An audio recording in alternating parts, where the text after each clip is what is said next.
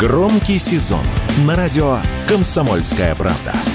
Весь мир услышит Россию. Весь мир услышит радио «Комсомольская правда».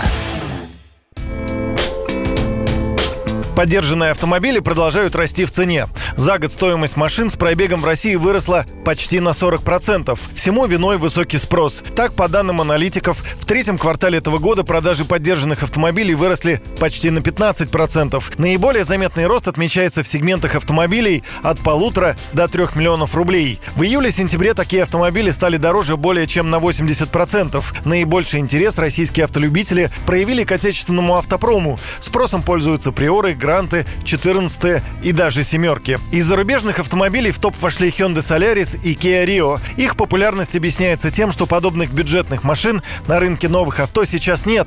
Об этом радио «Комсомольская правда» рассказал автоэксперт Игорь Маржаретта. Это связано с тем, что сейчас на рынке очень сильно не хватает именно бюджетных машин. Сейчас бюджетные автомобили предлагают только АвтоВАЗ. То же самое Гранту, Весту, который только что вернулась на конвейер. В общем, и все. Из бюджетных машин сейчас нету ничего нового. Нельзя купить ни Рио, ни Hyundai, ни Volkswagen Polo, ни Renault Logan, потому что раньше составляла львиную долю продаж. Этих машин на рынке нет, а они ну, людям нужны.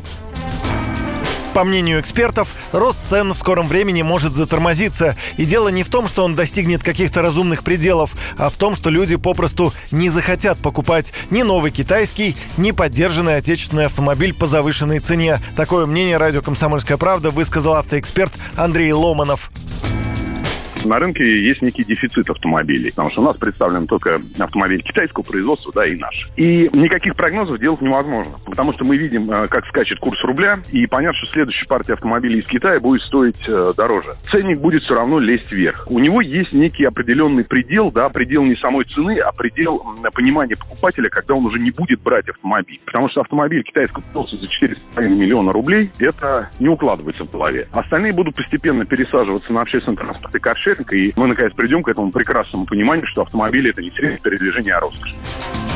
С начала года в России было продано около 4,5 миллионов автомобилей с пробегом. Наибольшим спросом БУ модели пользовались в августе. В последний месяц лета на вторичном рынке были заключены почти 650 тысяч сделок. Юрий Кораблев, Радио «Комсомольская правда».